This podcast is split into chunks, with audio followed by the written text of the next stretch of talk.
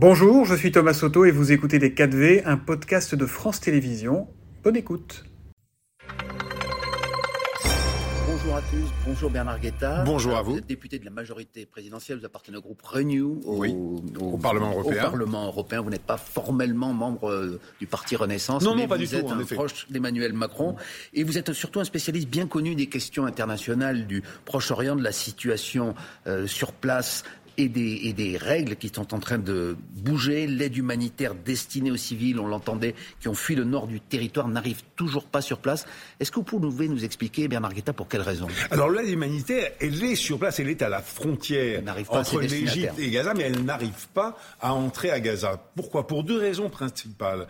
Euh, c'est d'une part, les Égyptiens ne veulent pas ouvrir totalement la frontière parce qu'ils ont très peur, ils le craignent énormément, que tous les Palestiniens de Gaza, ou en tout cas un grand nombre d'entre eux, eh bien, n'entrent en Égypte et ne s'y installent finalement, finalement, et y restent. Et ils restent. Et ça, c'est l'obsession des Égyptiens. Ils ne veulent pas devenir une terre de refuge des Palestiniens. Et puis, de l'autre côté, les Israéliens voient tous ces camions arriver et se disent « Mais qu'est-ce qu'il y a dans ces camions exactement ?» Oui, bien sûr, de la nourriture, de l'eau, des médicaments. Mais est-ce qu'il n'y a pas autre chose ? Des armes, des combattants. Et donc, ils veulent des garanties. Et il y a une négociation qui n'en finit plus. Et pendant ce temps, on a des populations, des dizaines, des centaines de milliers de civils qui attendent cette aide. Euh, qui sont bloqués de l'autre côté. Est-ce qu'il n'y a pas... Antonio Guterres, le secrétaire général de l'ONU, euh, est sur place. Est-ce qu'il y a un moyen, quand même, aujourd'hui, d'imaginer que cette aide va finir par passer ? Écoutez, les, les responsables de l'ONU disent qu'elle devrait passer aujourd'hui.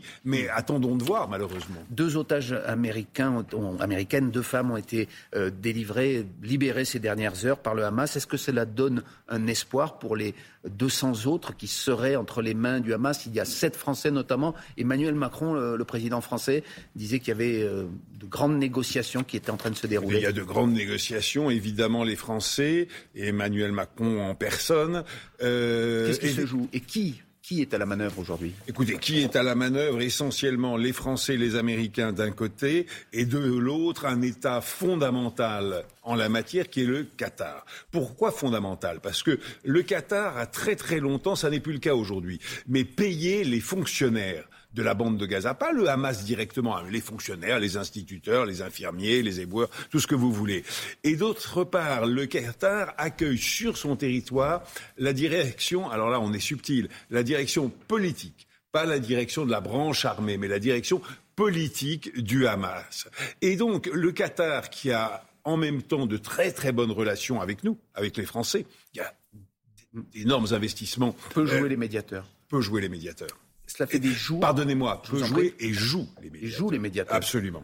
On, on sait qu'aujourd'hui, c'est par ce truchement que ça passe. C'est par le Qatar que tout passe, qu'à peu près tout passe. Cela fait des jours que l'on annonce l'imminence d'une opération terrestre de l'armée de l'État hébreu. Est-ce qu'elle attend, en quelque sorte, plus d'éléments plus... Vous savez, quand Joe Biden est allé en Israël, Joe Biden, le président des États-Unis, euh, il a dit, euh, à peu près, hein, je, je, je cite de, de, de mémoire, il a dit à Netanyahou, le Premier ministre israélien, « Ne faites pas la même erreur que celle que nous avons faite après le onze septembre. Ne vous ruez pas, ne, ne, n'agissez pas sous le désir de la vengeance, sous le désir de retrouver votre honneur. Réfléchissez !» Et Biden avait bien raison de dire ça à Netanyahou. Pourquoi ? Parce que si les troupes israéliennes entrent à Gaza, premièrement, ça va être un combat de rue épouvantable des deux côtés. Il y aura d'innombrables victimes des deux côtés. Deuxièmement, très bien, les Israéliens entrent, prennent peut-être le contrôle de Gaza. Et après, qu'est-ce qu'ils font ? Et après, qu'est-ce qu'Israël fait ? Est-ce qu'Israël prend, garde le contrôle Mais de la bande de Gaza ? Très, très compliqué. Le but de guerre qui est de neutraliser le Hamas, vous n'y croyez pas ?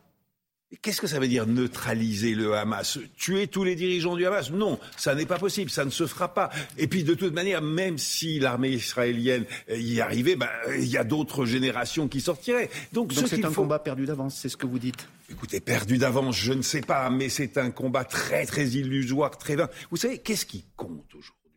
C'est de relancer des négociations de paix entre Israéliens et Palestiniens.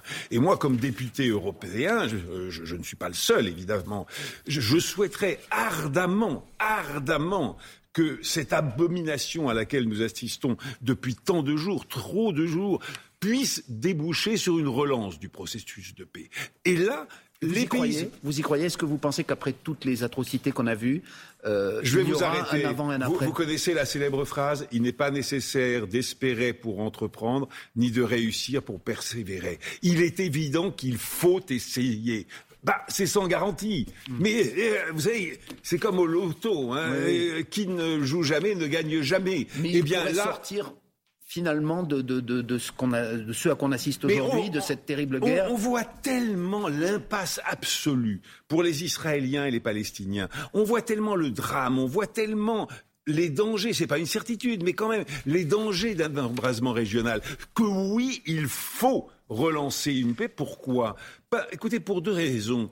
Premièrement, parce que être pro-israélien, ça veut rien dire. Parce que être... Euh, euh, euh, comment dire, partisan de cette droite au pouvoir complètement fanatisée, ou bien être partisan des démocrates qui manifestent dans les rues t- t- chaque samedi depuis six mois. Être pro-palestinien, qu'est-ce que ça veut dire ? Être défenseur des tueurs du Hamas, ou être défenseur des Palestiniens qui, de toute bonne foi, veulent la paix et un État ? Vous parliez de, de l'hypothèse d'un embrassement régional. Vous y croyez ? Il y a notamment le rôle de l'Iran euh, qui est évoqué, euh, qui a peut-être apporté son aide à, à cette attaque du Hamas.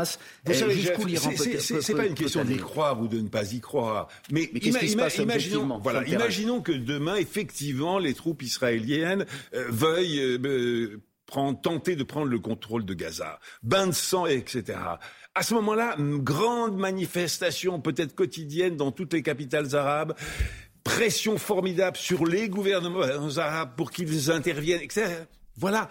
Le danger de l'engrenage. Il y a évidemment un danger de l'engrenage, et c'est pour ça, aussi pour cela, qu'il faut absolument faire baisser la tension. Mais où en est-on euh, dans les faits ? Il euh, y a deux porte-avions américains qui sont stationnés, enfin qui sont basés maintenant au large des, des, des côtes euh, israéliennes. Oui. Euh, jusqu'où, là aussi, je vous demandais la question pour l'Iran, les États-Unis sont-ils prêts Mais... à aller pour soutenir les Américains, les Américains ont envoyé ces porte-avions pour dissuader, pour dissuader l'Iran et surtout pour dissuader cette filiale de l'Iran qui est la très puissante milice Hezbollah, vous savez, qui est au sud du Liban, à la frontière nord d'Israël, donc, d'intervenir. Pourquoi ? Parce que le Hezbollah possède un stock impressionnant de missiles qu'il peut lancer sur Israël dans l'heure qui vient.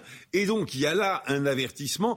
Ne vous amusez, vous, ne vous amusez pas à cela, parce que nous sommes là. La diplomatie a-t-elle encore sa place ? Joe Biden est allé sur, sur place en Israël en début de semaine. Ça n'a pas abouti à, à vraiment, Écoutez, écoutez, à juste, écoutez ça n'a pas va, abouti. Les le Israéliens ne sont toujours pas intervenus à Gaza. Vous pensez qu'il y a un lien entre les deux ? Je pense qu'il y a un lien entre les deux, Emmanuel bien sûr. Macron, lui, devrait aller sur place. Il en a...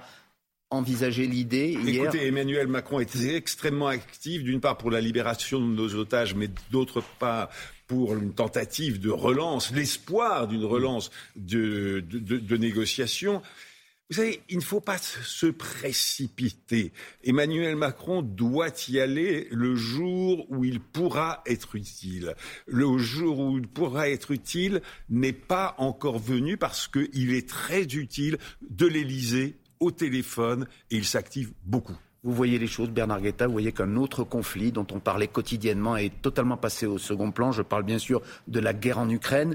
Est-ce que cela change les choses pour le conflit là-bas ? Est-ce que Vladimir Poutine, le président russe, tire objectivement profit de la situation au Proche-Orient aujourd'hui ? Ben, il est évident que cette guerre, a... il est évident que cette guerre est une bénédiction absolue. Euh, pour Vladimir Poutine, parce qu'effectivement, ça détourne l'attention euh, du conflit ukrainien, ça détourne, je ne dirais pas le soutien des démocraties euh, à l'Ukraine, mais il est effectivement, évidemment, plus difficile de faire face à deux conflits qu'à un seul. Mais est-ce qu'il pourrait employer d'autres moyens euh, pour euh, continuer cette guerre qui a débuté, il faut le rappeler maintenant, il y a plus d'un an et demi, et qui n'a... du point de vue de la Russie, pas abouti aux résultats recherchés. Écoutez, le fait est que cet euh, nouvel épisode de la guerre israélo-palestinienne a été relancé par le Hamas, financé et soutenu par l'Iran, qui est un grand allié aujourd'hui de la Russie. Donc, c'est objectivement une bonne nouvelle, si on peut dire, pour la Russie. Ah oui, non, ça certainement. Mais on peut même s'interroger sur le rôle qu'auraient pu jouer les services russes dans toute cette affaire. Quand vous dites s'interroger, on a des éléments ? Non, moi non, mais s'interroger vraiment. Parce que quand on voit les, les faits, bah oui, évidemment que cela profite à la Russie. Merci beaucoup Bernard Guetta, député européen du groupe Renew, donc au Parlement européen et euh, membre de la majorité présidentielle. Merci beaucoup. Merci, Merci à vous. Messieurs. C'était Les quatre V, un podcast de France Télévisions. S'il vous a plu, n'hésitez surtout pas à vous abonner. Vous pouvez également retrouver tous les replays en vidéo sur France point T V.